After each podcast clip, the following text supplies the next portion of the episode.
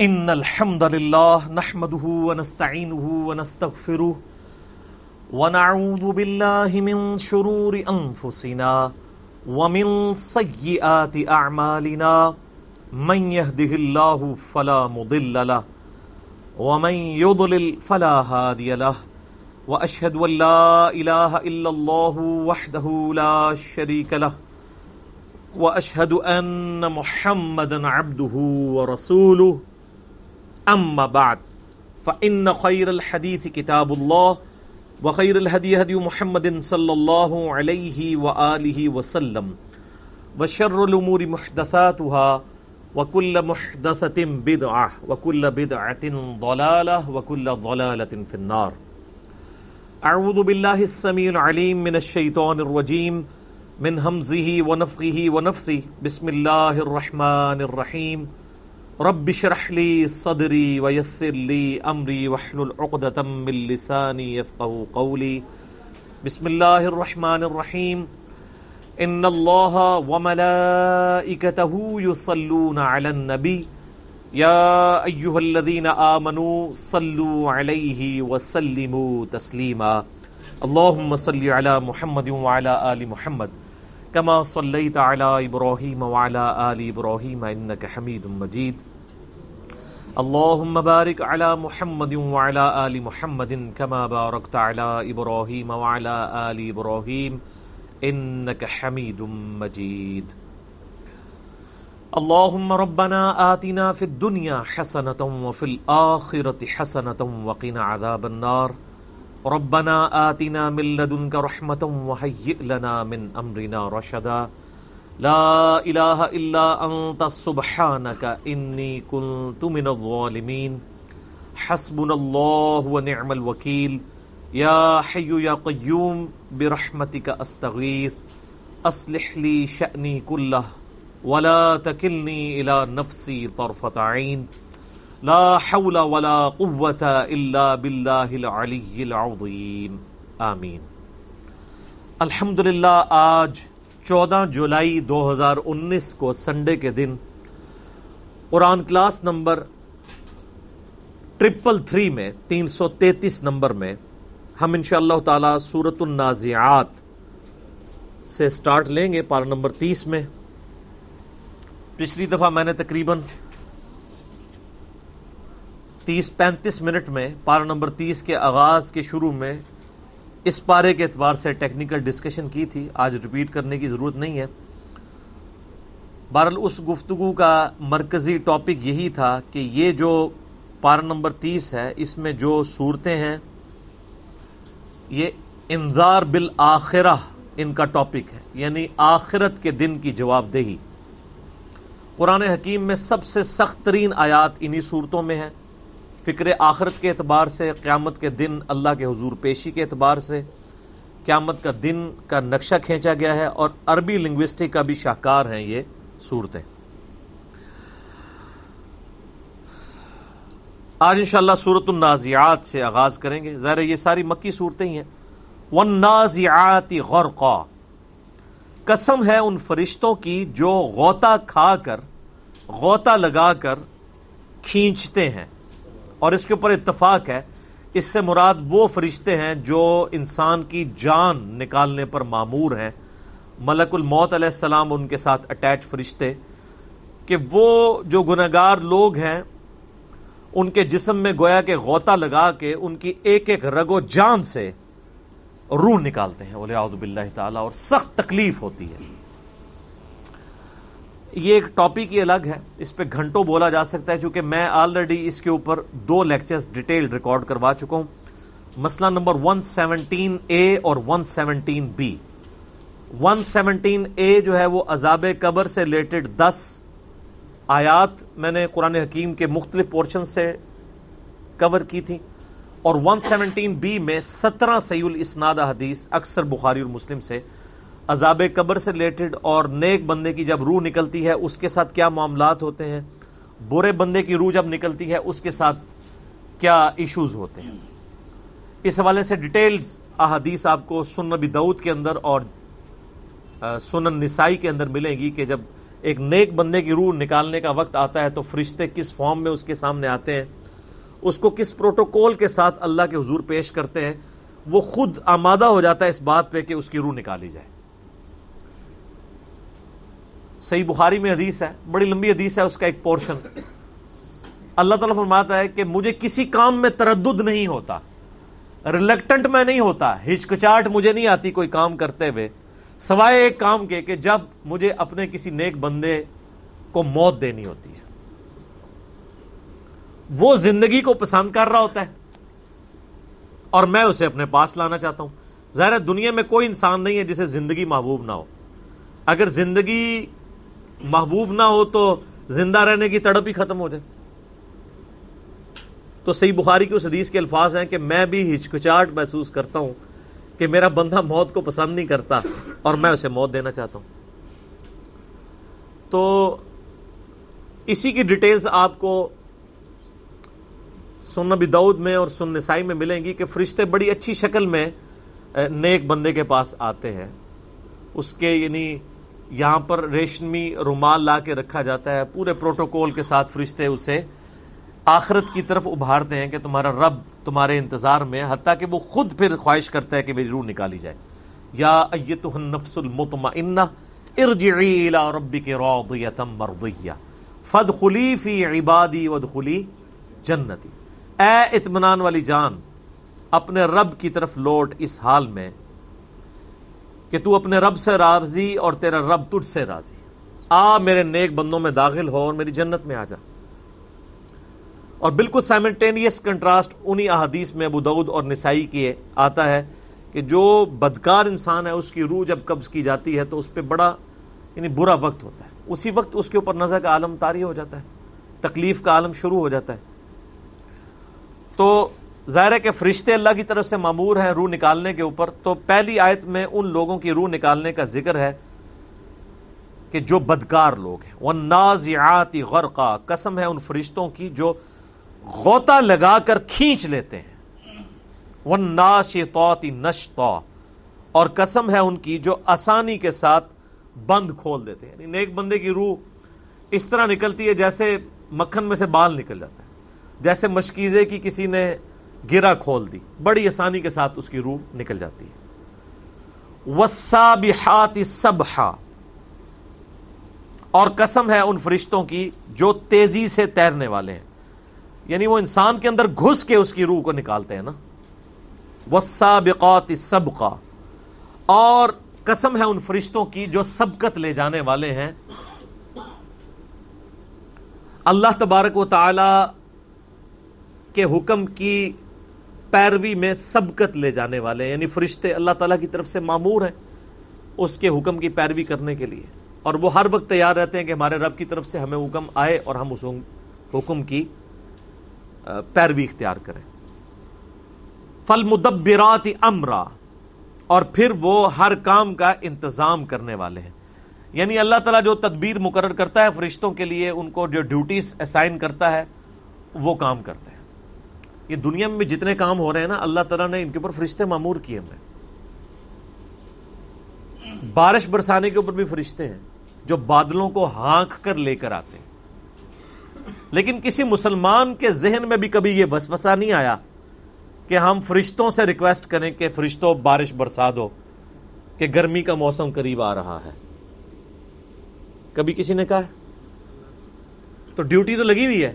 کہتے ہیں جی بزرگوں کی اللہ نے ڈیوٹیاں لگائی ہوئی ہیں، اور بھائی فرشتوں کی بھی اللہ نے ڈیوٹیاں لگائی ہوئی ہیں۔ تو بارش فرشتوں سے مانگتے ہو یا اللہ سے؟ اللہ سے۔ کیونکہ صحیح بخاری میں درجنوں حدیث ہیں، کتاب الاستسقا چیپٹر میں، کہ نبی الاسلام نے بارش کے لیے باقاعدہ نماز اور دعا تعلیم فرمائی ہے، اللہ سے مانگنی ہے۔ تو لہذا کسی بزرگ کو، کسی فرشتے کو، کسی بڑے سے بڑی ہستی کو اللہ تعالیٰ نے کسی خدمت میں معمور بھی کیا ہو تب بھی اس چیز کی متقاضی نہیں ہے کہ اس سے مدد مانگی جائے۔ مدد اللہ ہی سے مانگنی۔ اگر اللہ کے علاوہ کسی اور سے مدد مانگیں گے، خواب وہ اللہ کے اذن کے ساتھ مانگیں، اللہ کا بندہ سمجھ کے مانگیں غیر محدود سمجھ کے مانگیں، غیر مستقل بزاد سمجھ کے جو مرضی کویشنے لگا کے مانگیں، وہ شر کی کیٹیگری میں فال کر دے گا۔ کا نعبدو و ایا کا نستعین۔ اے اللہ، ہم صرف تیری عبادت کرتے ہیں۔ اور غائب میں مدد کے لیے، دعا کے لیے صرف تجھی کو پکارتے ہیں۔ یوم ترجف الراجفہ جس روز تھر تھرائے گی تھر تھرانے والی یعنی جب قیامت قائم ہوگی تو پوری زمین کام اٹھے گی۔ تت ہر را دفا اور اس کے پیچھے ایک اور جھٹکا آئے گا۔ قلوب یوم ادم وا جفا اس دن کتنے ہی دل ایسے ہوں گے جو خوف سے کانپ رہے ہوں گے۔ اب ساروہا خوشیا ان کی آنکھیں ڈر کے مارے جھکی ہوئی ہوں گی۔ یہاں تو بڑے اکڑتے ہیں نا، وہ دیکھی جائے گی جی آگے۔ اللہ معاف کرنے والا ہے۔ کرتوت کر رہے ہیں اللہ کے دشمنوں والے اور معافی مانگ رہے ہیں اللہ سے۔ اور وہ بھی آخرت میں، دنیا میں نہیں، دنیا میں مانگی ہوتی تو مل ہی جاتی۔ اللہ تعالیٰ ماتا آنکھیں ڈر سے جھکی ہوئی ہوں گی۔ کیونکہ پتا ہوگا نا کیا کرتوت کیے میں یقولون لمردودون فی الحافرہ۔ اور اس وقت وہ کہہ رہے ہوں گے، کیا ہم یعنی اس وقت دنیا میں ان کا یہ کلام ہے، کیا ہم پلٹائے جائیں گے الٹے پاؤں؟ یعنی مرنے کے بعد ہمیں دوبارہ زندہ کیا جائے گا؟ وہاں جب زندہ ہوں گے تو آنکھیں شرم سے جھکی ہوئی ہوں گی۔ ادا کنہ نخرا جب ہم بوسیدہ ہڈیاں ہو جائیں گے تو ہمیں کیا دوبارہ اٹھایا جائے گا؟ قالو تل کا ازن کر رتن تو وہ بولتے ہیں، یہ واپسی تو پھر بڑے گھاٹے کی ہوگی۔ یعنی مراد یہ ہے کہ اگر واقعی مرنے کے بعد زندہ کیا جائے گا تو مارے گئے۔ تو لہذا ہم نے چونکہ مارے تو جانا نہیں ہے۔ تو یہ مرنے کے بعد جی اٹھنے والی بات ہی، یہ فضول ہے، یہ ایسا کچھ نہیں ہونے والا۔ یعنی وہ کبوتر بلی کو تو غائب نہیں کر سکتا، اپنی آنکھیں تو بند کر سکتا ہے نا۔ تو انکار ہی کر دیا قیامت کا۔ یہ قیامت کا انکار عقیدے میں بھی ہوگا اور اعمال میں بھی۔ مسلمان تو عقیدے میں آخرت کا انکار نہیں کرتے، لیکن امال سے تو کر رہے ہیں۔ ان کے امال اس طرح کے، گویا کہ انہوں نے مر کے اللہ کے حضور پیش ہی نہیں ہونا۔ اتنی بے فکری کی زندگی ہے۔ دنیا میں چھوٹے سے نقصان کی فکر ہو تو راتوں کی نیندیں برباد ہو جاتی ہیں۔ یہاں سال ہر سال گزر جاتے ہیں، کبھی اٹھ کے فجر کی نماز نہیں پڑی کسی کی رات کی نیند برباد نہیں ہوتی۔ سال ہر سال ہو گئے، عشاء کی نماز نہیں پڑی رات کو پھر بھی سکون سے نیند آ رہی ہے۔ یہ بے فکری۔ تو اللہ تعالیٰ مارا ہے کہ وہاں پھر ان کو پتا چلے گا تو یہ کہتے ہیں کہ وہاں اگر ہم واپس کیے گئے، پھر تو بڑے گھاٹے کی بات ہوگی۔ فن نما زجرت واحدہ پس وہ واپسی تو فقط ایک جھیڑک ہوگی۔ فدا بساہرا تو سب کے سب کھلے میدان میں جمع ہو جائیں گے۔ یعنی وہ اللہ کی طرف سے ایک ڈانٹ پلائی جائے گی۔ پہلا ایک نفقہ پھونکا جائے گا نا سب کے سب لوگ بے ہوش ہو جائیں گے۔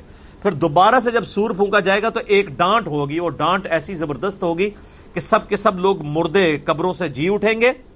اور میدان میشر کی طرف بھاگیں گے۔ بے اختیار۔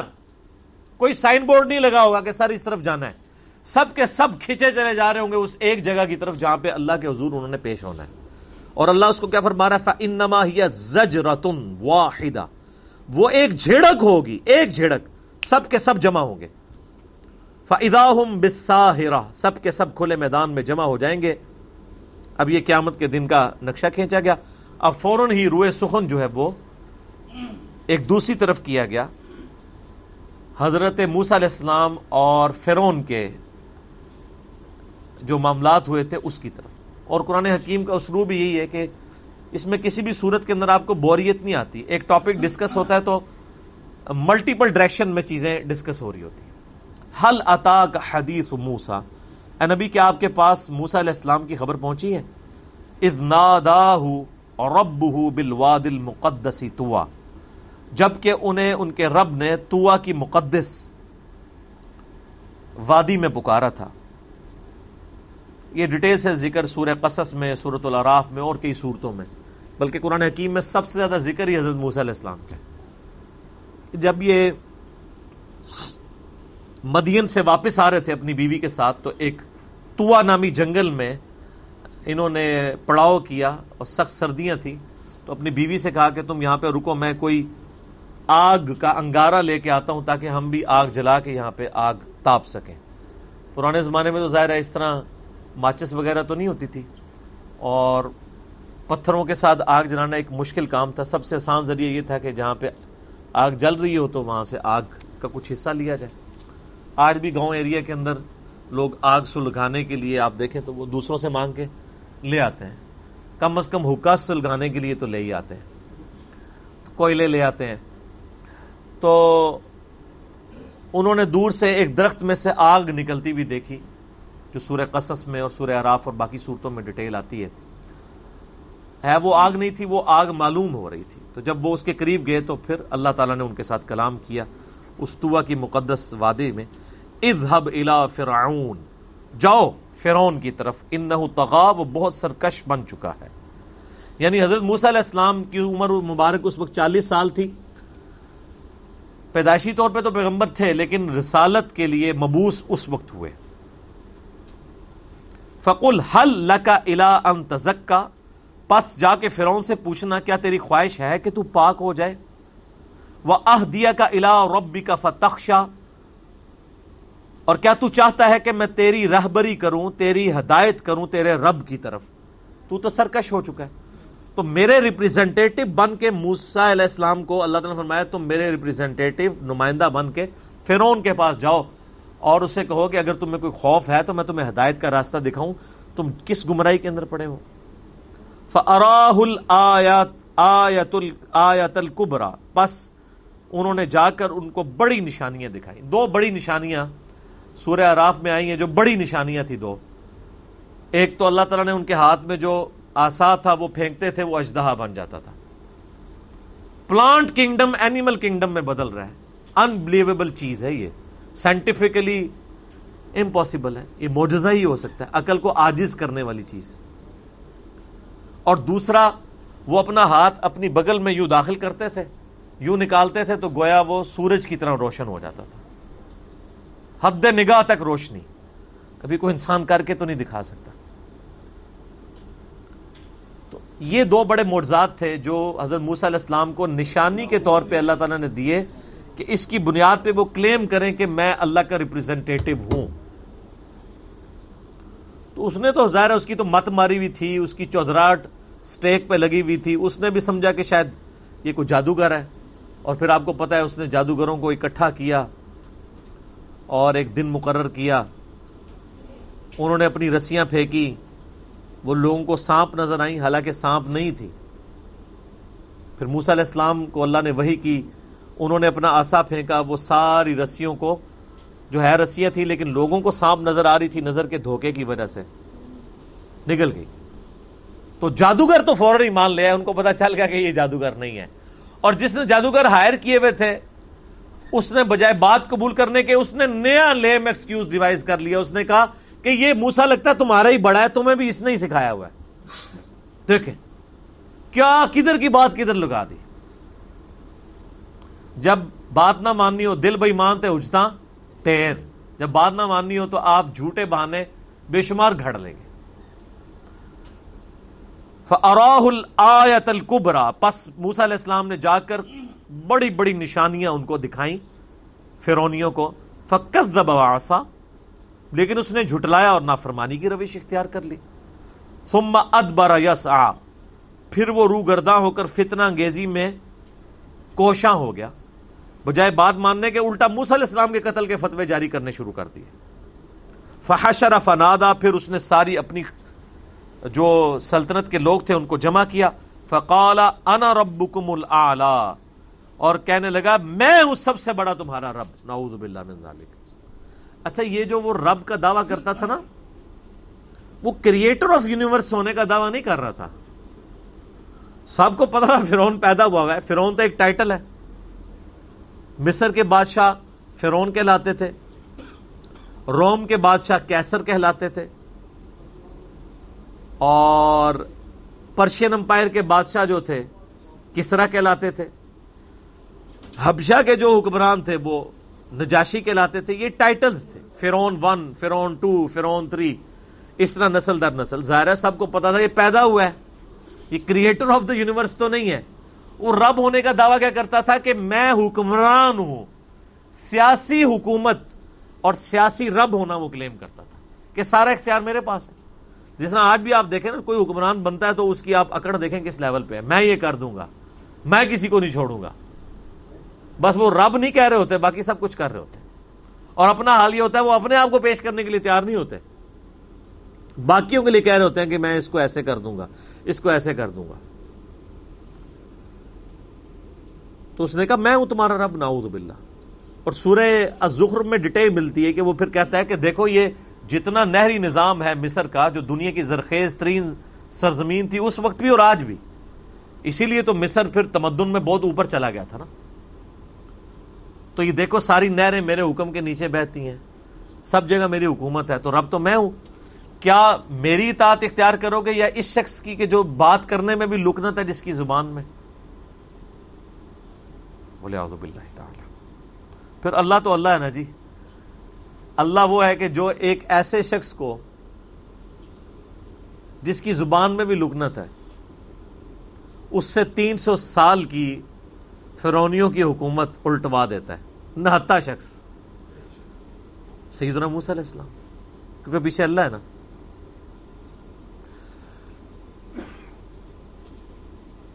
فَأَخَذَهُ اللَّهُ نَكَالَ الْآخِرَاتِ وَالْأُولَى۔ اللہ درماتا ہے، آخر مبتلا کر دیا اسے اللہ نے آخرت اور دنیا کے دوہرے عذاب میں۔ عذاب کیا آیا؟ سمندر میں غرق کر دیا گیا اپنی قوم کے سمیت بنی اسرائیل کو اللہ تعالی نے نجات دے دی۔ ان نفی عبرت لمن یکشا بے شک اس واقعے میں عبرت ہے اس کے لیے جو اللہ سے ڈرتا ہے۔ ہائے ہائے ہائے ہائے ہائے۔ یہ بڑی کانٹے کی بات ہے۔ وہ جو حدل المتقین آپ پوچھ رہے تھے اس کی تشریح آئی ہے۔ اللہ فرماتا ہے، قرآن سے اس نے عبرت پکڑنی ہے جو ڈر جائے۔ سٹارٹ میں بھی آیا حدل المتقین۔ قرآن ہدایت تو سب کے لیے حدل الناس آیا قرآن میں۔ ہدایت تو ہر انسان کے لیے لیکن وہ انسان ہدایت حاصل کرے گا جو حدل المتقین ہوگا۔ اور حدل المتقین کا مطلب کیا؟ ڈر جانے والا۔ جس نے زندگی میں ایک دفعہ بھی سیریسلی یہ چیز سوچی کہ مجھے میری مرضی کے بغیر جس نے پیدا کیا وہ میرے ساتھ کچھ بھی کر سکتا ہے۔ مجھے مرنے سے پہلے پہلے اسے راضی کرنا ہے۔ اس کے دل میں ڈر پیدا ہوگا نا۔ انسان کی زندگی میں سب سے بڑا ڈر یہی ہے کہ میں کدھر سے آیا ہوں؟ مجھے کس نے پیدا کیا ہے؟ میرا اوریجن کیا ہے؟ میرے ساتھ آخر میں کیا ہونا ہے؟ اسی پرپز آف لائف کو جو لوگ تلاش کرتے ہیں، وہ گاڈ تک پہنچ جاتے ہیں۔ انہی کے لیے کہا گیا حدل للمتقین۔ قرآن میں ہدایت ہے ڈر جانے والوں کے لیے۔ جو ایک دفعہ سیریسلی سوچ لیں کہ یار ہمیں کسی نے پیدا کیا ہے، ہم اپنی مرضی سے پیدا نہیں ہوئے۔ اور جس نے پیدا کیا وہ ہمارے ساتھ کچھ بھی کر لے، ہمیں کوئی بچا نہیں سکتا۔ تو ہم کیوں نہ اس کی اطاعت اختیار کر لیں۔ اور یہاں پہ بھی آیا اللہ فرماتا ہے، قرآن میں عبرت اور ہدایت اس کے لیے لیمن یکشا جو ڈر جائے۔ جو نہ ڈرے، اس کے لیے قرآن میں کوئی ہدایت نہیں ہے۔ فذکر بالقرآن میں خوف وعید۔ اے نبی، قرآن سے اسے ڈر سنائیے جو اللہ کی دھمکی سے ڈرتا ہے۔ اچھا اللہ بھی کہہ رہا ہے کہ جو ڈرتا نہیں ہے نا، اسے ہدایت کو نہیں ملنی۔ اس کا مطلب ہے قرآن نے آپ کو کان سے پکڑ کے ہدایت نہیں دینی ہے۔ قرآن نے صرف دعوت دینی ہے۔ اگر آپ ہدایت قبول کرنے کے لیے تیار نہیں ہے تو دنیا کے سارے پیغمبر مل کے، دنیا کی ساری کتابیں لامی مل کے آپ کو ہدایت نہیں دے سکتی۔ دیکھ لو آپ کتنے طاقتور ہیں۔ اگر آپ گمراہی پہ اتر آئے سارے پیغمبر مل کے آپ کو ہدایت نہیں دے سکتے، ساری کتابیں مل کے نہیں دے سکتی۔ اللہ تو ویسے ہی نہیں دے گا۔ کیوں؟ اس لیے کہ ہدایت اس کائنات کی سب سے قیمتی چیز ہے۔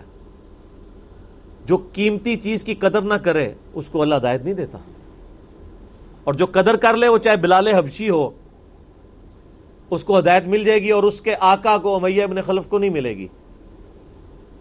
اور جو ہدایت کا طلبگار ہو، چاہے وہ ایک غلام زادہ امار ابن یاسر ہی کیوں نہ ہو، اس کو ہدایت مل جائے گی، لیکن اس کے آقا ابو جہل کو، جسے ابو الحکم کہا جاتا ہے، حکمت کا باپ، سب سے جینیس بندہ عرب کا، اسے بات نہیں سمجھ آئی، اس کے غلام کو، یاسر کو بھی اور سمیہ کو بھی، اور ان کے بچے امار کو بھی سمجھ آ گئی۔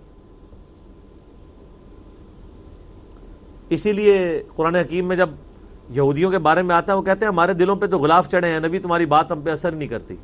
تو فخریہ کہتے تھے۔ تو اللہ تعالیٰ ماتا ہے، نہیں، تم پہ اللہ کی لانت ہوئی ہوئی ہے۔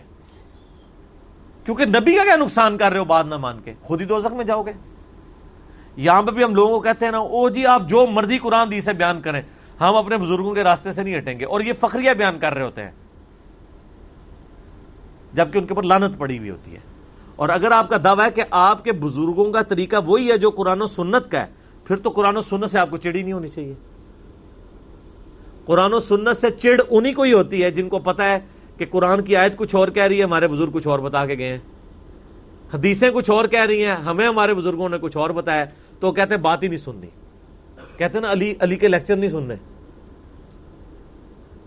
اس لیے کہ ان کو پتا ہے کہ اس نے وہ بات بتانی ہے جو کتابوں میں لکھی ہے۔ اور جب وہ سنیں گے تو کہیں گے ہمارے تو بزرگ ہمارے ساتھ فراڈ کر کے گئے تو فوراً ہدایت کا راستہ کھل جائے گا۔ اللہ کے فضل سے اس پلیٹ فارم سے کبھی یہ بات نہیں ہوئی کہ فلاں کو نہیں سننا۔ میں کہتا ہوں دنیا کے ہر گمراہ کو سنیں تاکہ آپ کو پتا چلے کہ گمراہی اور ہدایت میں فرق کیا ہے۔ اگر اسلام سچا مذہب ہے اور اسلام کے ماننے والے کوئی اپنے آپ کو اچھے سمجھتے ہیں کہ ہم اچھے مکبہ فکر ہمیں جنتی گروہ ہمارا ہے، تو ان کو تو فخر یہ کہنا چاہیے کہ جناب قرآن کھول کے کوئی صفحہ پڑھے ہماری ہر بات قرآن سے ثابت ہوگی۔ اس کی بجائے اگر وہ یہ کہہ رہے ہوں، قرآن ڈائریکٹ نہیں پڑھنا، آپ گمراہ ہو جائیں گے۔ تو اس کا مطلب کیا ہے؟ تو دنیا میں ہی سر فیصلہ ہو گیا ہوا ہے کون ہدایت پہ ہے، کون گمراہی پہ ہے۔ البتہ وہ آپ اگر آنکھیں کھولیں گے تو آپ کو پتا چلے گا۔ اگر آپ کبوتر کی طرح آنکھیں بند کر کے سمجھ رہے ہیں کہ بلی غائب ہو جائے گی، سر بلی نہیں غائب ہوگی۔ تھوڑی دیر بعد آپ کی گیچی میں لے گی۔ موت کا فرشتہ تیار کھڑا ہے۔ تو اس لیے اپنے آپ کو دھوکہ نہ دیں۔ یہ قیامت کی، اس میں قیامت مزمر ہے جی۔ ان نفی عبرت لمن یکشا قرآن میں عبرت اس کے لیے ہے جو ڈرے، جو نہیں ڈرتا کچھ نہیں۔ اور ایک بات یاد رکھیے گا، جو نہیں ڈرتا اسے تبلیغ کرنا بھی حرام ہے۔ جی ہم تو کہتے ہیں نہیں، اس کو سمجھا کے ہی چھوڑیں گے۔ اس بات کے اوپر تو اللہ تعالیٰ نے نبی الاسلام کو کئی جگہ پہ گرفت فرمائی ہے کہ آپ کیوں اس طرح کرتے ہیں؟ سید کروں میں یکشا اے نبی، نصیحت اسے کریں جو ڈرتا ہو۔ وہ جنب اشقا اور اس سے اجتناب کریں جو بدبختی پہ اترا ہوا ہے، بات سننے کے لیے تیار نہیں ہے۔ وہ جنب اشقا اللہ یسلن نار اس بدبخت کو تو ہم اس بڑی آگ پہ پیش کریں گے۔ ثم لا يموت فیہا ولا یحیا۔ پھر اس آگ میں نہ وہ زندوں میں ہوگا، نہ مردوں میں۔ قد افلح من تزکا۔ بے شک کامیاب تو وہ ہوا جس نے اپنے نفس کا تزکیہ کر لیا۔ پاک ہو گیا خود۔ وذکر اسم ربہ فصلہ اور اپنے رب کا نام لے کر نماز پڑھی۔ نماز ہم کس طرح شروع کرتے ہیں؟ اللہ اکبر۔ بل تؤثرون الحیات الدنیا۔ لیکن اکثر اصل مرض تمہارا یہ ہے کہ تم دنیا کی زندگی کو پرورٹی دیتے ہو۔ والآخرت خیر و ابقا۔ جبکہ آخرت بہتر بھی ہے اور ہمیشہ رہنے والی بھی ہے۔ ان نہادا لفی الصحف الاولا یہی ایک یونیورسل ٹروتھ کانٹے کی بات تھی جو ساری الہامی کتابوں میں تھی، جو اس سے پہلے نازل ہوئی۔ صحف ابراہیم و موسا چاہے قرآن سے پہلے حضرت موسا علیہ السلام کے صحیفے ہوں یا حضرت ابراہیم علیہ السلام کے صحیفے۔ ایک ہی کانٹے کی بات تھی۔ کیا؟ کہ دنیا کی زندگی عارضی ہے، آخرت کی زندگی ہمیشہ کے لیے رہنے والی ہے۔ تو وہاں پہ بھی آیا کہ نبی، آپ اس کو نصیحت کریں جو ڈر جائے۔ اور جو ڈرنا نہیں چاہتا، اس کے لیے کیا حکم ہے؟ وہ ادا خوات ابہم الجاہلون قالو سلامہ جاہلوں سے واسطہ پڑے تو ان کو کہ بھائی السلام علیکم سر۔ سلام متارکت۔ میرا یوٹیوب پہ کلپ بھی ہے۔ علماء اور جوہلا دونوں ناقابل اصلاح ہیں۔ کیونکہ بکے ہوئے ان کو کوشش نہ کرے سیدھا کرنے کی۔ الٹا آپ کے لیے وہ والے جان بن جائیں۔ گے دعوت ضرور دیں، لیکن دعوت ایک بار ہوتی ہے۔ بس۔ نبی الاسلام کو بھی قرآن حکیم میں کتنے سخت الفاظ میں کہا گیا فلا اللہ کا باقی الحدیث اے نبی، اپنی جان کو ہلاک کر لو گے اس غم میں کہ لوگ ہدایت نہیں قبول کر رہے۔ توحا ما انزلنا علیک القرآن علی تشقا اے نبی، قرآن اس لیے نازل نہیں کیا کہ آپ مشقت میں پڑ جائیں ماں زلنا علیکل قرآن علی تشقا مشقت میں نہیں ہے، بلکہ یہ تو اس لیے نازل کیا کہ تاکہ جو نصیحت حاصل کرنا چاہتا ہے وہ نصیحت حاصل کرے۔ آپ اس کو نصیحت کریں۔ اس بات کو سمجھنا ضروری ہے۔ آپ کا کام صرف دعوت دینا ہے۔ ہدایت نہیں دینی۔ ہدایت اللہ نے دینی ہے اور اس کو دینی جو ہدایت لینا چاہے۔ ولدینہ جاہدو فینا لنہدینہم سبولنا جو لوگ ہماری راہ میں کوشش کریں گے، ان کو ہم ہدایت دیں گے۔ جو کوشش نہیں کرنا چاہتے، جائیں دفاع ہو جائے وہ اللہ تعالیٰ کوئی انسان سے بھیک تو نہیں مانگ رہا ناؤد باللہ، کہ تم میرے راستے پہ آؤ۔ وہ تو بے پرواہ ہے۔ پوری انسانیت جنت میں چلے جائے۔ تو کیا اللہ تعالیٰ کی جنت تھوڑ جائے گی؟ پوری انسانیت دوزخ میں چلی جائے۔ کیا اللہ تعالیٰ کو دوزخ میں کوئی کمی محسوس ہوگی؟ اللہ کو کوئی فرق نہیں۔ تم اشد خلقن امسما بنا کیا تمہیں پیدا کرنا مشکل ہے یا آسمان کا بنانا؟ تو جس اللہ نے آسمانوں کو پیدا کیا ہے، وہ تمہیں مرنے کے بعد دوبارہ زندہ نہیں کر سکتا۔ رفع سم کہا فسواہا۔ اس نے اس کی چھت کو خوب اونچا کیا اور پھر اسے درست کر دیا۔ وہ اغتش لئی لہا و اخرجا دہا اور تاریخ کیا اس کی رات کو اور روشن کیا اس کے دن کو۔ ول بعد ذلك دحاها اور اس کے بعد زمین کو بھی بچھونا بنایا ہے۔ زمین کو اس قابل بنایا کہ وہ سٹیبل ہو۔ ہر سیکنڈ میں دو زلزلے آتے ہیں زمین پہ۔ ان کا ایمپلیچیوڈ کم ہوتا ہے ادروائز وہ بڑھ جائے تو زمین پہ کوئی سٹیبل نہیں رہ سکتا۔ تو زمین بچھونا اس اعتبار سے ہے کہ یہ سٹیبل ہے۔ بچھونے کا یہ مطلب نہیں کہ وہ فلیٹ ہے۔ ویسے تو بہت بڑے سرکم فرینس پہ ایک چھوٹی سی آرک کو آپ لیں تو فلیٹ ہی ہوتی ہے۔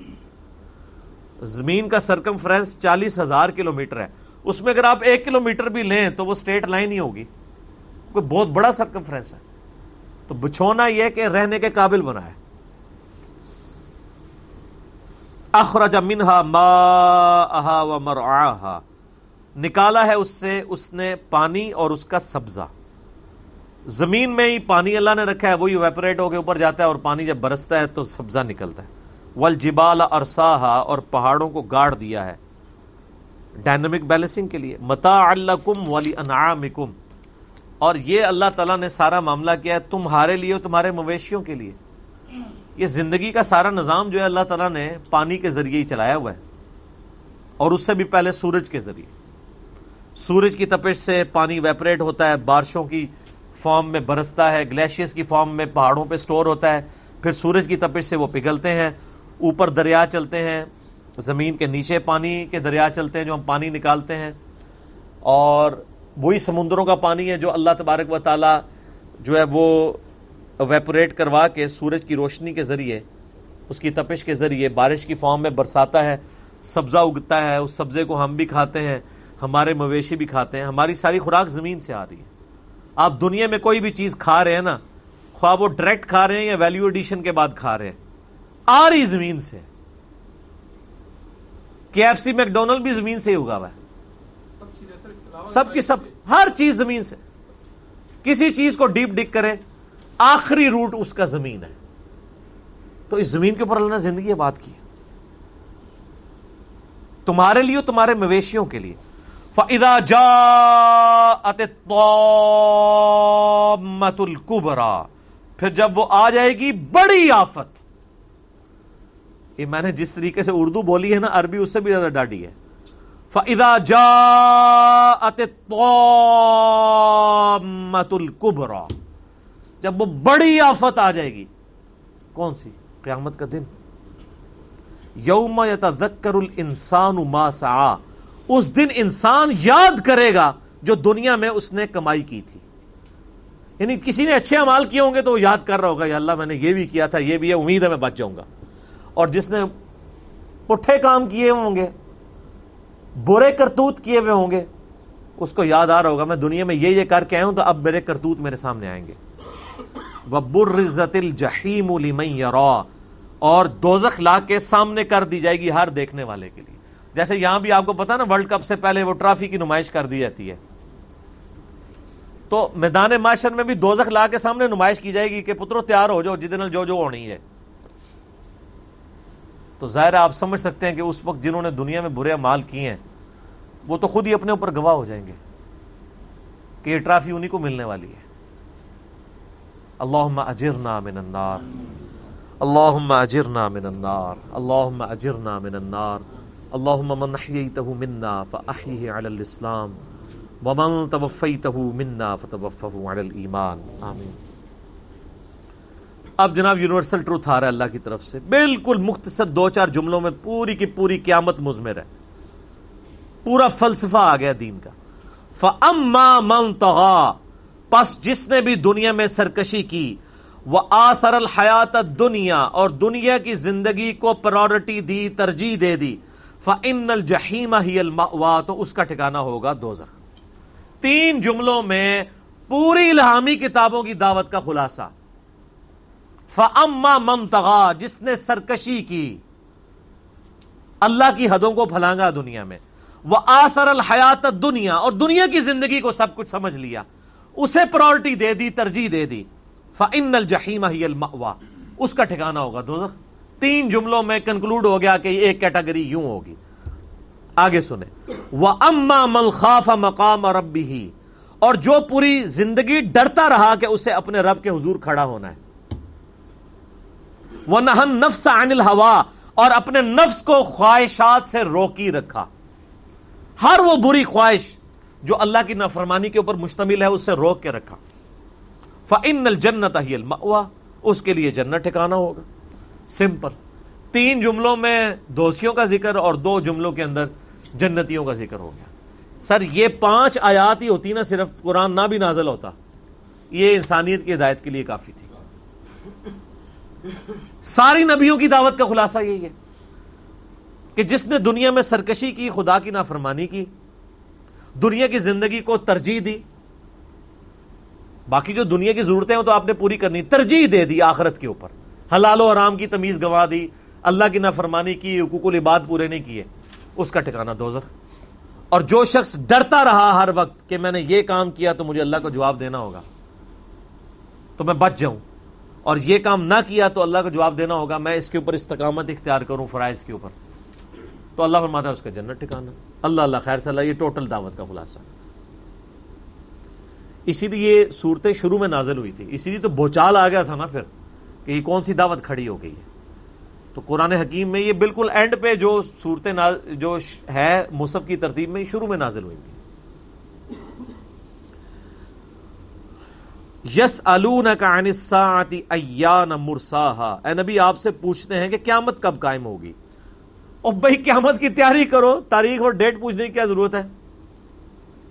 فی مان تمن ذکر اے نبی، اس کا آپ سے کیا تعلق؟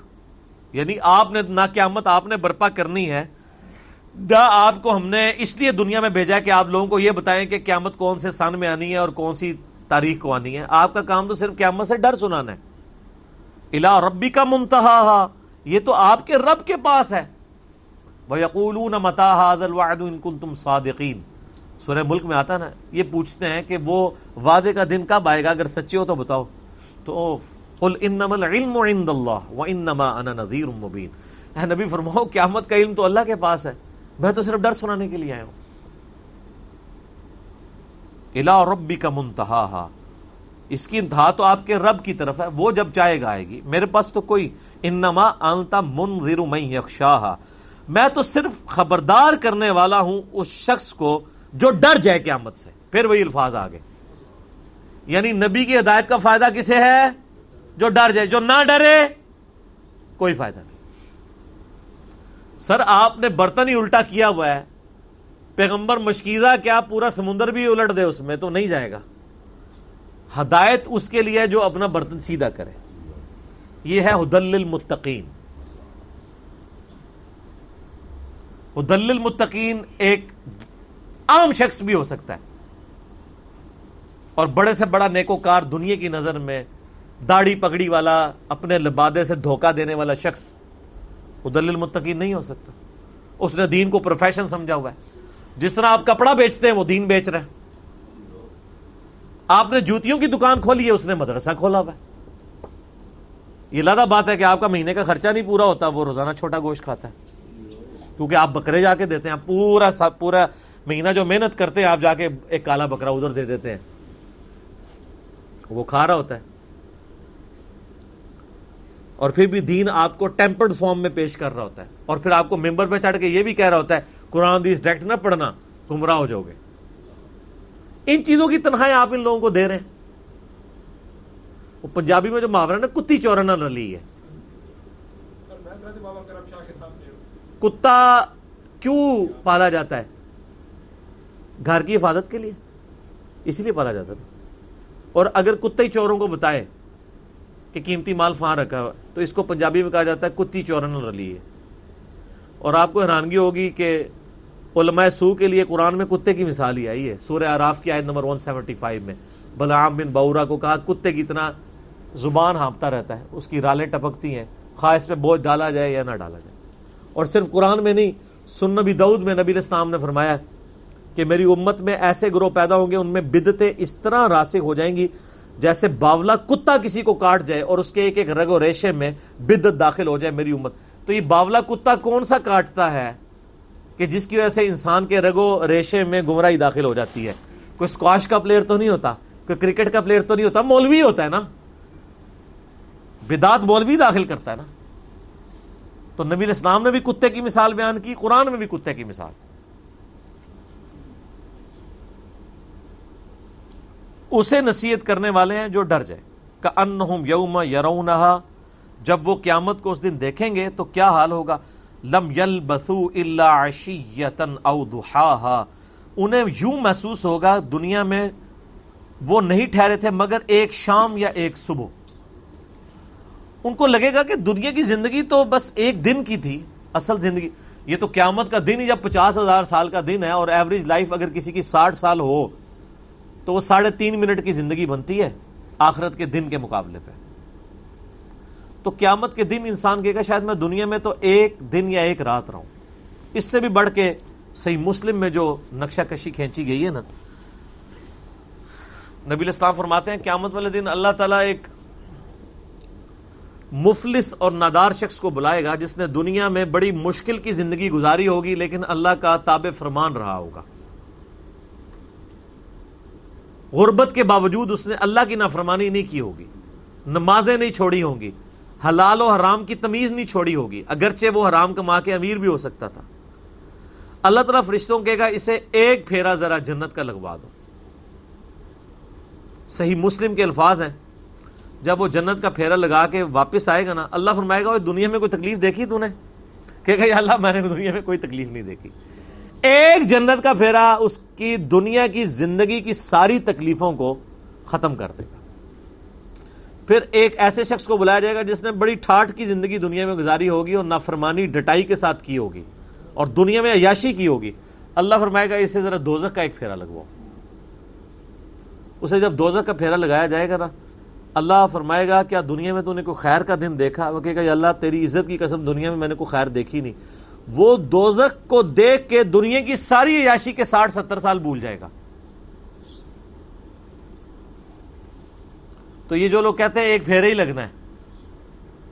یہ پھیرا صرف اس کو عبرت کے لیے جلائے گا، جو باقی تو اس کو بعد میں جو پھینکنا ہے اللہ نے، وہ تو پھینکنا ہی پھینکنا ہے۔ میرا فکر آخرت کے اوپر زندگی کا آپ سمجھ لیں، اہم ترین لیکچر ہے مسئلہ 196 کاش میں دنیا میں واپس جا سکتا۔ سر، وہ لیکچر دیکھنے والا ہے۔ اس کیف، جس کیفیت میں میں نے ریکارڈ کروایا، وہ کیفیت شاید دوبارہ اس طریقے سے تاریخ ہونا بھی مشکل ہو۔ ایک میت کے اوپر میں نے وہ لیکچر ریکارڈ کروایا تھا۔ مسئلہ 196 کاش میں دنیا میں واپس جا سکتا۔ ایک دفعہ ضرور زندگی میں ٹائم نکال کے وہ ویڈیو دیکھیں۔ تو آخرت میں جا کے انسان کو یہ لگنا ہے، میں نے دنیا میں تو بڑا تھوڑا وقت گزارا اصل زندگی تو آخرت کی زندگی تھی۔ اب میرے بھائی اگلی صورت ہے سورہ ابس یہ بھی مکی صورت ہے۔ یہ بھی اس میں شروع میں ایک خاص واقعے کا ذکر ہے، اس کے بعد پھر فکر آخرت ہی ہے اس کے اندر بھی۔ اس کا پس منظر جامعہ ترمزی میں اور سنبی مسند احمد میں اور باقی کتابوں میں تمام تفسیر میں آپ کو ملے گا۔ ایگریڈ اپان ہے، اہل سنت، اہل تشیعوں کے ہاں سب کے ہاں۔ نبی اسلام کے ایک بڑے لاڈلے صحابی، عبداللہ ابن ام مکتوم، شروع کے مسلمانوں میں سے تھے۔ اور اتنے لاڈلے اور لائق ترین صحابی تھے کہ نبی الاسلام نے ہجرت مدینہ سے پہلے مدینے کے لوگوں کو اپنے بحاف پہ جو استاد بنا کر بھیجا تھا نا، وہ ان کو بھیجا تھا۔ سیابی نبینا تھے۔ آنکھیں کوئی نہیں تھی، لیکن دل کی آنکھیں تھی قرآن ان کو قاری کہا جاتا تھا۔ قرآن سب سے زیادہ جانتے تھے۔ تو اوس اور خزرت جب مسلمان ہوئے تو انہوں نے کہا کوئی آپ ہمیں ٹیچر دیں جو ہمیں قرآن سکھائے۔ تو عبداللہ ابن ام مکتوم کو نبی الاسلام نے بھیجا۔ اور نابینا تھے اور سن نبی دعود میں آتا ہے، نبی الاسلام نے ان کو امام مت کے مرتبے میں بھی فائز کیا تھا۔ میرا یوٹیوب پہ ایک کلپ بھی ہے، کیا نابینا امامت کر سکتا ہے؟ ایسے وام الناس مشہور ہے کہ نابینا نہیں امامت کروا سکتا۔ کروا سکتا ہے۔ اصل چیز قرآن کا علم ہے۔ یہ بڑے لاڈلے سے آبی تھے۔ اور یہ جو سورت کی شروع کی آیات ہیں انہوں نے میری زندگی بدلی ہوئی ہے، دعوت کے حوالے سے۔ نبی الاسلام کافروں کے ڈیلیگیشن کے ساتھ ڈسکشن کر رہے تھے۔ اور ظاہر ہے، کسی بھی ایک دائی کی بڑی خواہش ہوتی ہے کہ وہ کسی بڑے لیول کے بندے کو اپنی دعوت کا قائل کر لے تو اس کا پورا قبیلہ مسلمان ہو جائے گا۔ یہ خواہش کوئی بری چیز نہیں ہے۔ دعوت کی حکمتوں میں سے ایک حکمت ہے۔ نبی الاسلام کے پاس بھی کفار مکہ کے بڑے بڑے سردار بیٹھے ہوئے تھے۔ نبی الاسلام ان کے سامنے دعوت رکھ رہے تھے۔ اس دوران عبداللہ ابن ام مکتوم وہاں آگے وہ نابینا تھے۔ انہوں نے نہیں دیکھا کہ حضور کے پاس اور لوگ بیٹھے ہوئے ہیں۔ تو انہوں نے آواز لگائی کہ یار سر مجھے ایک مسئلہ بتا دیں آپ۔ میں نے دین کا ایک مسئلہ سیکھنا ہے۔ اب ظاہر ہے ان کا قصور تو نہیں تھا۔ ان کو تو نہیں پتا تھا کہ سامنے نبی الاسلام کے سامنے گیسٹ بیٹھے ہوئے تو نبی صلی اللہ علیہ وآلہ وسلم نے ناگواری کا اظہار کیا۔ زبان سے نہیں، آپ کے چہرہ مبارک پہ ناگواری کے آثار آ گئے۔ اور اللہ تعالی نے انہی آثار کو قرآن میں سٹارٹ ہی اس سے کیا ہے۔ آباسا و نبی الاسلام نے تیوری چڑھائی اور رخ پھیر لیا۔ اس نبینا شخص سے میں پھر کہوں گا کہ بابوں کا خدا اور ہے اور کتابوں کا خدا اور ہے۔ آپ کو جو کرٹسی اور اخلاقیات سکھائی گئی ہیں نا، قرآن وہ اخلاقیات نہیں مانتا۔ قرآن ننگی تلوار ہے۔ کیونکہ قرآن جو اخلاقیات بتا رہا ہے، اصل میں وہ اخلاقیات ہے آپ کی اخلاقیات یہ ہے کہ آپ کسی کے گھر جائیں، دروازہ کھٹکھٹائیں، وہ دروازہ نہ کھولے تو آپ اس کو بد اخلاق سمجھتے ہیں۔ جبکہ بخاری مسلم میں حدیث ہے، کسی کے گھر جاؤ، تین دفعہ دستک دو، جواب ملے تو ٹھیک، نہ ملے تو واپس لوٹ جاؤ اور اس بات کا برا بھی مت مانو۔ کیونکہ اس شخص کا حق ہے کہ وہ ملے یا نہ ملے۔ اور قرآن حکیم میں سورہ نور میں یہ بھی آیا ہے کہ تین اوقات میں تو تم جا ہی نہیں سکتے کسی کے گھر میں۔ مجھے تو بڑا غصہ آتا ہے، دوپہر کو تین بجے آ کے آپ کے گھر کو دستک دے۔ کیوں بھائی یہ کہاں کی اخلاقیات ہے دوپہر کے وقت آپ کسی کے گھر جا ہی نہیں سکتے۔ عشاء کے بعد بھی نہیں جا سکتے۔ اللہ ہے کہ آپ پہلے اجازت لے لیں، وہ علادہ بات ہے۔ پرائیویسی کے اوقات ہے تو کہا گیا، اجازت نہ ملے تو واپس چلے جاؤ۔ یہاں پہ کسی کو بیل کرتے ہیں، وہ نہیں اٹھاتا، پھر دوسری بیل، پھر تیسری بیل۔ یہ اخلاقیات ہے اس کی مرضی ہے۔ موبائل فون نے تو عذاب میں ڈال دیے لوگوں کو۔ پہلے تو پھر ہوتا تھا، آپ پی ٹی سی ایل پہ کال کرتے تھے اور پتا چلتا تھا، بندہ نہیں ہے تو جان چھوٹ گئی، بندے کی بھی اور آپ کی بھی۔ اب تو وہ واش روم میں بھی گھسا ہوا آپ پیچھے مس بیل اس کو مال رہے اور مجبور کر رہے ہیں کہ وہ باہر نکل آئے۔ پہلے آپ کے آ کے فون ایک سے زیادہ بیل کسی کو کرنے کی ضرورت نہیں ہے، اس نے اٹھانا ہوگا، اٹھا لے گا، نہیں اٹھائے گا تو مس کال آئی ہوئی ہوگی۔ وہ دیکھ لے گا، اگر آپ اتنے امپورٹنٹ ہیں اس کے لیے تو آپ کو کال کر لے گا۔ یہ زبردستی کہ آپ لوگوں کے اوپر جو ہے وہ تھوپنا چاہتے ہیں چیزیں۔ اب وہ جو نبینا سے آبی تھے، ان کی وجہ سے نبی اسلام کے چہرے مبارک پہ ناگواری کے اثار آ گئے۔ اگر ٹیکنیکل گراؤنڈز کے اوپر دیکھیں، تو نبی الاسلام کا ایٹیچیوڈ بالکل نارمل تھا۔ ظاہر آپ دین کے لیے بیٹھے ہوئے تھے۔ لیکن سر، اللہ بے پرواہ ہے۔ قرآن میں جو پہلے اپنے آیات سنی نا، انما انت مندر من یکشاہ آپ تو صرف اس کو ڈر سنائیں جو ڈر جائے۔ اللہ تعالیٰ نے اپنے نبی علیہ السلام کے اوپر گرفت فرمائی غصہ فرمایا کہ یہ جو کفار مکہ کے سردار آپ کے پاس بیٹھے ہیں نا یہ سارے آئے ہیں چسکا لینے کے لیے۔ ان کو دفع کریں۔ اور یہ جو نابینا شخص ہے نا اس کو پروٹوکول دیں۔ میں بھی یہی کرتا ہوں۔ لوگ رابطہ کرتے ہیں نا جی، بڑا ضروری مسئلہ ہے۔ میں کہتا ہوں ضروری مسئلہ ہے تو ادھر آؤ۔ ادھر آؤ گے تمہیں تلیوں پہ اٹھائیں گے۔ لیکن ہم کسی کے ملازم نہیں ہے کہ اس کے پاس جا کے اس کو دعوت و تبلیغ کا کام کریں گے۔ آپ کی ضرورت ہے آپ آئیں، یہاں بیٹھے جب تک آپ تھک نہیں جاتے، میں نہیں اٹھتا۔ لوگوں کو پتا ہے، میں آٹھ آٹھ گھنٹے بھی ایک نشست میں بولا ہوں۔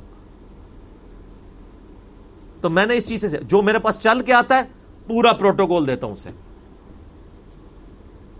نبی الاسلام کو اللہ تعالیٰ نے ڈانٹا کہ وہ نابینا تو آپ کے پاس خود مسئلہ سیکھنے کے لیے آیا تھا۔ اس کی طرف آپ نے تیوری چڑھائی ہے، حالانکہ آپ نے زبان سے کچھ نہیں کہا۔ اور یہ جو منوس ہمارے سامنے آپ نے بٹھائے ہوئے ہیں نا، یہ تو سارے چسکا لینے کے لیے آئے ہوئے ہیں، انہوں نے بات شاید کوئی نہیں سننی ہے۔ ان کو چھوڑیں، جو جو پاک ہونا چاہتا ہے، اسے پاک کریں۔ تو اس چیز سے میں نے چیز سیکھی ہے کہ کسی کو لولو پوپو کرنے کی ضرورت نہیں ہے، چاہے بڑے سے بڑا انسان بھی ہو۔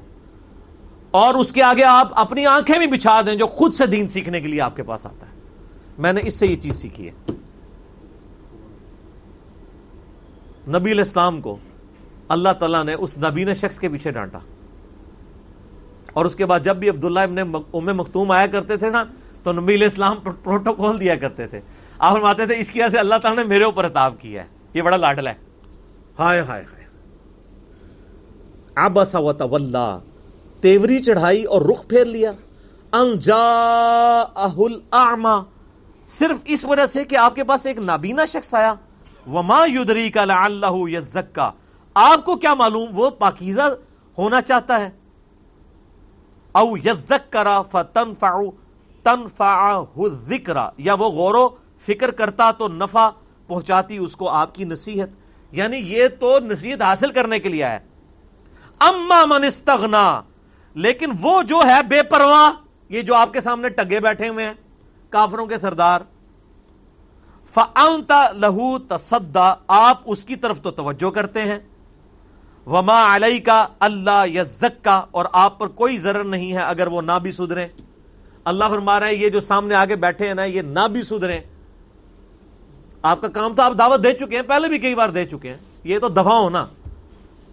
ان کے بارے میں تو آپ کو نہیں پوچھا جائے گا، لیکن جو آپ سے دین خود سیکھنے کے لیے آیا ہوا ہے، اس کو آپ پروٹوکول دیں۔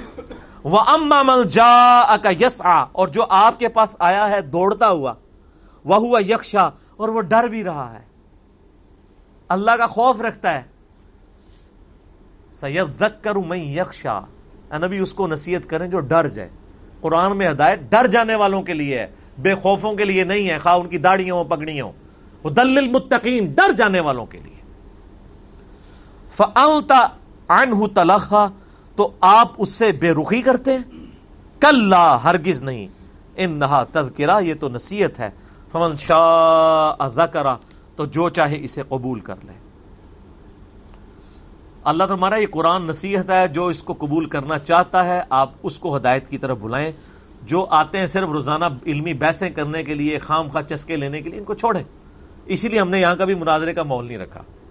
ہمارے ساتھ کوئی آگے بات بھی کرتا ہم کہتے ہیں، یہ میرا موقف ہے، آپ نے اڈاپٹ کرنا ہے، ٹھیک، نہیں تو جائیں کسی اور کے پاس۔ آپ یہ کوشش نہ کریں کہ آپ مجھے منوا لیں یا میں آپ کو منوا لوں۔ منوانا تو اسلام میں ہے ہی حرام ہے۔ اسلام میں صرف دعوت ہے کہ یہ میرا موقف ہے۔ آپ کہتے ہیں میرا یہ موقف ہے، میں کہتا ہوں میری یہ دلیل ہے، آپ کہتے ہیں یہ دلیل ہے۔ اللہ کے عمل دن فیصلہ کر دے گا۔ میں کہتا ہوں قرآن میں ہی لکھا ہے، آپ کہتے ہیں بزرگ یہ فرماتے ہیں۔ تو اللہ فیصلہ کر دے گا کہ قرآن کو اللہ نے اجت ماننا ہے یا بزرگوں کو اجت ماننا ہے۔ تو اللہ ہمارا قرآن تو نصیحت ہے، جو چاہے اس قرآن کا راستہ اختیار کر لے۔ فی صحف مکرمہ، یہ قرآن تو ایسے صحیفوں میں ہے جو اللہ تعالی کی طرف سے معزز ہے مرفوعات متحرہ جو بلند ہیں اور پاکیزہ ہیں۔ یعنی بل ہوا قرآن مجید فی لوح محفوظ۔ لوح محفوظ میں قرآن اللہ تعالیٰ نے بڑی پاکیزہ غلافوں میں اور بڑی پروٹوکول کے ساتھ لکھ کے رکھا ہوا ہے۔ بی ای دی سفرا ایسے کاتبوں کے ہاتھ میں ہے ہاتھوں سے لکھے ہیں کہ جو بڑے بزرگ ہیں، کرام برارا اور نیکوکار ہیں۔ یعنی قرآن اللہ تعالیٰ کے پاس جو لکھا ہوا ہے، وہ اللہ تعالیٰ نے بزرگ فرشتے معمور کیے ہوئے ہیں۔ سورہ واقع میں بھی آتا ہے نا۔ ان قرآن کریم فی کتاب مکنون لا یمسہ الا المطہرون تنزیل من رب العالمین۔ قرآن کو تو وہاں کوئی نہیں چھو سکتا مگر جو پاکیزہ فرشتے ہیں۔ کافر کہتے تھے، یہ جنات نے قرآن نازل کیا اللہ فرماتا ہے، قرآن جہاں ہم نے محفوظ کیا ہے، وہ تو صرف فرشتے ہی وہاں جا سکتے ہیں، پاکیزہ لوگ ہی۔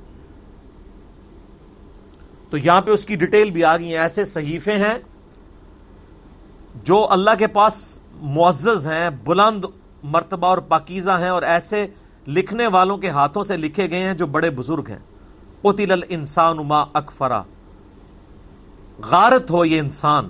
کتنا ہی وہ احسان فراموش ہے۔ من ای شیء ان خلقا اس نے غور نہیں کیا کہ اسے اللہ نے کس چیز سے پیدا کیا ہے۔ من نطفت ان خلقا ایک نطفہ منی کا خلقہ فقدرا اس سے پیدا کیا اور اس کے لیے ایک اندازہ مقرر کر دیا۔ اللہ فرما رہا ہے، اتنا احسان فراموش ہے کہ وہ اللہ جس نے اسے ایک بے قدر پانی سے اتنا بڑا انسان بنا دیا ہے، اس اللہ کے سامنے اکڑتا ہے، اس کی نافرمانی اختیار کرتا ہے، اس کی حیثیت کیا ہے؟ ایک بے قدر پانی، جس کا ذکر کرتے ہوئے بھی لوگ کراہت کے ساتھ ذکر کرتے ہیں۔ عموماً اپنی گفتگو میں اس پانی کا ذکر کرنا گوارا نہیں کرتے۔ یہ ہے اس کی ابتدا۔ ثم سبیلا یسرا، پھر اس کے لیے راستہ آسان کر دیا۔ ایک معنی اس کا یہ ہے کہ اللہ تعالیٰ انسان کو کس طریقے سے پیدائش کے اس مرحلے سے گزارتا ہے اور ایک راستہ آسان کر کے وہ دنیا میں آ جاتا ہے۔ اور ایک یہ ہے کہ زندگی میں اسباب اسے مہیا کرتا ہے کہ وہ یہاں پہ زندگی گزارے۔ ثم امات ہوا اخبارہ پھر اسے موت مل جاتی ہے۔ اور وہ قبر میں پہنچا دیا جاتا ہے۔ عموماً قبر میں پہنچایا جاتا ہے۔ بعض اوقات قبر میں نہیں بھی پہنچایا جاتا تو وہ جہاں پر ہوتا ہے وہی اس کی قبر ہوتی ہے۔ اگر کوئی سمندر میں غرق ہو گیا، سمندر ہی اس کی قبر ہے۔ کوئی شیر کے پیٹ میں چلا گیا، وہ شیر کا پیٹ اس کی قبر ہے۔ کوئی ہواؤں میں بکھر گیا، ایئر کریش میں، اس کے لیے قبر وہ ہے۔ سما ادا شاہ انشرا، پھر جب وہ چاہے گا، اسے دوبارہ زندہ کر لے گا۔ اللہ سے بھاگ کے نہیں کوئی کہیں جا سکتا۔ اب تو کہتے ہیں کہ مر جائیں گے۔ مر کے بھی نہ چین پایا تو کدھر جائیں گے؟ مر کے بھی چین دیکھیں نا، آپ لوگ خودکشی کر لیتے ہیں۔ اور جو خودکشی جس نے کر لی وہ تو مارا گیا۔ بخاری مسلم میں حدیث ہے، جس شخص نے خودکشی کی تو وہی عذاب اسے دوزخ میں دیا جائے گا۔ اگر کسی نے اپنے آپ کو چھرے سے مارا تو اس کے ہاتھ میں چھرا دے دیا جائے گا، وہ بار بار اپنے آپ کو قتل ہی کرتا رہے گا اور اسی تکلیف سے گزرے گا۔ بولے تعالی۔ کلا لما یقضی ما امرا یقیناً اللہ اکبر۔ وہ بجانا لایا جو اللہ نے اسے حکم دیا تھا۔ یعنی قیامت کے دن نافرمان کا نقشہ کھینچا جا رہا ہے۔ فل یم درل انسان الا تو کیا انسان نے اپنے کھانے کے اوپر کبھی غور نہیں کیا؟ انا سبب نل ما بے شک ہم نے زور سے پانی برسایا۔ ثم شققنا الارض شقا، پھر ہم نے زمین کو پھاڑا، فانبتنا فیہا حبا، پھر ہم نے اس میں سے اگایا غلہ۔ انسان اپنی خوراک پہ غور کر لینا تو انسان پریشان ہو جاتا ہے۔ یقین کریں، میں تو کبھی تربوز کاٹتا ہوں تو پریشان رہ جاتا ہوں کہ کیا اللہ نے بار اس کے ایک خول چڑھایا ہے، پھر اس کے اندر کیا مٹھاس رکھی ہے، پھر اس کے اندر سینکڑوں بیج رکھے ہیں اور ہر بیج کے اندر ایک ایک تربوز ہے۔ اور ایک ایک وہ تربوز جس کے اندر بھی سینکڑوں ہیں۔ یہ آپ جناب فکٹوریل پرابلم شروع ہوتا جائے گا۔ ایک آپ جو بیج دیکھ رہے ہیں، اس میں کروڑوں تربوز ہیں۔ کیونکہ اس سے ایک تربوز بننا ہے، اس میں سینکڑوں۔ پھر ہر ایک سے اس طرح سے فشن ریئیکشن سٹارٹ اللہ فرماتا ہے، تم اپنے کھانے والی چیزوں پہ غور کرو۔ ایک تو اللہ تعالیٰ ان کو بنایا کیسا، پھر ان کو کمپیٹیبل بھی کیا۔ آپ شیر کے سامنے تازہ گھاس لا کے رکھ دیں۔ کھائے گا۔ کمپیٹیبل ہی نہیں اور بکری کے سامنے آپ بالکل صاف ستھرا کیما لا کے سجا کے رکھ دیں۔ نہیں کھائے گی۔ دیکھے گی بھی نہیں اس طرف۔ سونگ کے پرے کر دے گی۔ کمپیٹیبلٹی نہیں ہے۔ تو صرف خوراک اللہ نے پیدا نہیں کی ہمیں کمپیٹیبل بھی بنایا۔ سر، یہ ہم جو لسن پیاز، یہ جتنی چیزیں کھا رہے ہیں، ان کی اتنی سی مقدار بھی ہمیں موت دینے کے لیے کافی ہو، اگر یہ ہمارے جسم کے ساتھ کمپیٹیبل نہ ہو۔ زہر بھی اتنا صحیح ہوتا ہے نا، بندہ مر جاتا ہے۔ تو یہ ہمارے جسم کے ساتھ کمپیٹیبل ہے۔ ہم آہنگ ہے کہ ہمارے لیے وہ بینیفیشری ہے، فائدہ مند ہے، نقصان نہیں پہنچا رہا۔ یہ کس نے؟ اللہ نے بنایا اسے۔ اللہ فرماتا ہے، اپنی خوراک کے اوپر غور نہیں کیا تم نے؟ کس طرح ہم نے زور سے پانی برسایا، پھر زمین کو اچھی طرح پھاڑا، پھر اس میں سے اگایا غلہ۔ وعینہ بم و قدبہ اور انگور اور ترکاریاں، طرح طرح کی سبزیاں۔ و زیتون و نخلا اور زیتون اور کھجوریں۔ اور سر کھجور کے درخت کو دیکھیں کتنی بلندی پہ جا کے اللہ تعالیٰ نے خوشے لگائے ہیں۔ اور ان کے اندر مٹھاس رکھی ہے۔ جس پانی سے آپ شراب کرتے ہیں اور جس زمین میں وہ درخت اگا ہوتا ہے، وہاں تو دور دور تک مٹھاس ہوتی کوئی نہیں ہے۔ نمکیات ہی ہوتے ہیں۔ اور کیا زبردست کھجوریں لگتی ہیں۔ اور زیتون۔ غلبا۔ اور گھنے باغات۔ وفا کی حتم و ابا اور پھل اور گھاس۔ متا الکم ولی انعامکم یہ سامان ہے برتنے کا تمہارے لیے اور تمہارے مویشیوں کا۔ اچھا مویشیوں کا ذکر آتا ہے، لوگ، ہم لوگ عموماً یہ سمجھ رہے ہوتے ہیں، ہم نے کون سے مویشی پالے ہوئے ہم میں سے اکثر لوگوں نے تو نہیں پالے ہوئے، سوائے گاؤں کے لوگوں کے وہ کہتے ہیں، پتہ نہیں مارا اور آپ کا بھی ذکر ہو رہا ہے، سر، یہ جو آپ دودھ پی رہے ہیں، یہ کسی نے مویشی پالے ہوئے ہیں تو ان کا دودھ آپ تک آ رہا ہے۔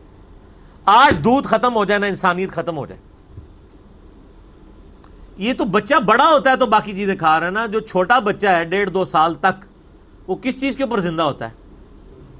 دودھ۔ تو دودھ کہاں سے آ رہا ہوتا ہے؟ انہیں مویشیوں سے آ رہا ہوتا ہے نا۔ دودھ صرف ختم کر دیں، انسانیت ختم ہو جائے۔ اور اللہ ہمارے ان مویشیوں کی خوراک بھی ہم زمین سے پیدا کر رہے ہیں۔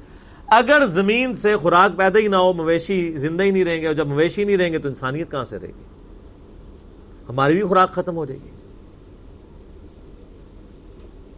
سر، یہ جتنی باتیں اللہ تعالیٰ گنوا رہے ہیں نا، اس کے بعد اگر کسی کو یہ ویم بھی آ جائے گا، کوئی بزرگ بھی کوئی کچھ کر سکتا ہے، تو اپنے دماغ کا علاج کروائے اور سر، بزرگوں کو تو یہ پتہ ہی نہیں تھا کہ یہ گھاس اگتی کیسے ہے، سوائے اتنا ڈیٹا جتنا قرآن میں آیا ہے۔ وہ بھی اگر انہوں نے قرآن ترجمے سے پڑھا ہو۔ باقی سائنس آج ہمیں ڈیٹیلز بتا رہی ہے۔ کہ یہ ایک بیج جو ہے اس کے اندر اتنا ڈیٹا موجود ہے جتنی انسانی تاریخ میں کتابیں لکھی گئی ہیں۔ تو کوئی شخص کہتا ہے جی نگاہ مار کے کوئی ایسے کر سکتا ہے؟ کوئی ایک بیج نہیں، زمین و آسمان کی ساری مخلوقات، جن فرشتے پیغمبر مل کے بھی ایک بیج نہیں پیدا کر سکتے۔ درخت بنانا تو بہت بڑی بات ہے۔ تمہارے لیے اور تمہارے مویشیوں کے لیے چارہ ہے۔ فضا جا پھر جب وہ آ جائے گی، کان بہرا کرنے والی آواز۔ یعنی قیامت کا وہ نفقہ جب پھونکا جائے گا، وہ بہت بڑا ایک سور ہے جو پھونکا جانا ہے۔ حضرت اسرفیل علیہ السلام نے پھونکنا ہے وہ۔ جب وہ بڑی آواز آئے گی نا، یوم یا فر المر من عقی اس دن آدمی بھاگے گا اپنے سگے بھائی سے۔ وہ ام ہی و ابھی، اور اپنی ماں سے بھی اور اپنے باپ سے بھی۔ وہ صاحبت ہی و بنی اور اپنی بیوی سے بھی اور اپنے بچوں سے بھی۔ لیکل من یوم ادن یغنی۔ اس دن ہر شخص کو یہ فکر لاحق ہوگی کہ وہ کسی طریقے سے بچ جائے، اس کو اپنی فکر باقیوں سے غنی کر دے گی، بے پرواہ کر دے گی۔ وہ کہے گی جی باقی تو جائے نا بھاڑ میں۔ باقی کون؟ جن کی خاطر وہ دنیا میں اللہ کی نافرمانیاں کرتا تھا۔ اپنی اولاد کو اچھا پہنانے اور کھلانے کے لیے اس نے حلال اور حرام کی تمیز گوائی تھی نا۔ قیامت والے دن وہ یہی کہے گا کہ یا اللہ میری اولاد، بیوی، بچے سب کچھ مجھ سے لے لے، مجھے چھوڑ دے۔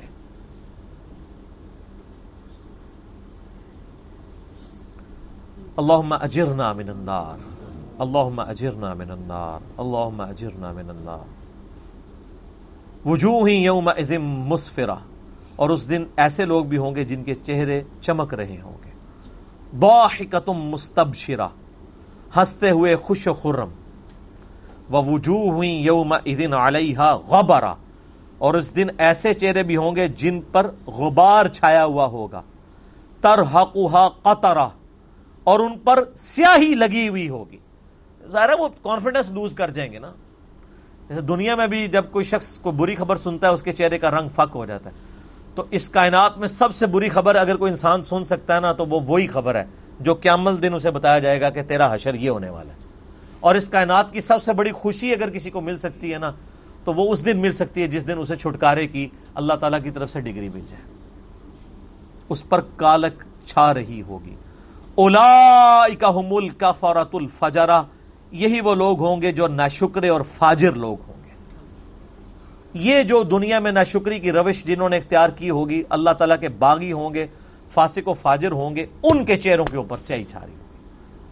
اللہ من نحیتہ منا فاحیہ علی الاسلام، ومن توفیتہ منا فتوفہ علی الایمان۔ اللہ تعالیٰ سے دعا ہے، جو حق بات میں نے کہی، اللہ تعالیٰ ہمارے دلوں میں راسخ فرمائے۔ اور جس بات میں اگر میرے منہ سے کوئی غلط بات نکل گئی، اللہ تعالیٰ ہمارے دلوں سے معاف کر دے۔ ہمیں مرنے سے پہلے پہلے اپنی موت، قبر و آخرت کی تیاری کرنے کی توفیق عطا فرمائے۔ ہماری، ہمارے ماں باپ کی، ہمارے بیوی بچوں کی پوری امت کی مغفرت فرمائے۔ آخرت میں اللہ تعالیٰ ہمارے ساتھ آسانی والا معاملہ فرمائے۔ اور اللہ تعالی موت سے پہلے پہلے ہمیں ایسے عمال کرنے کی توفیق دے کہ قیامت والے دن اس کی بارگاہ میں سرخروئی حاصل ہو جائے۔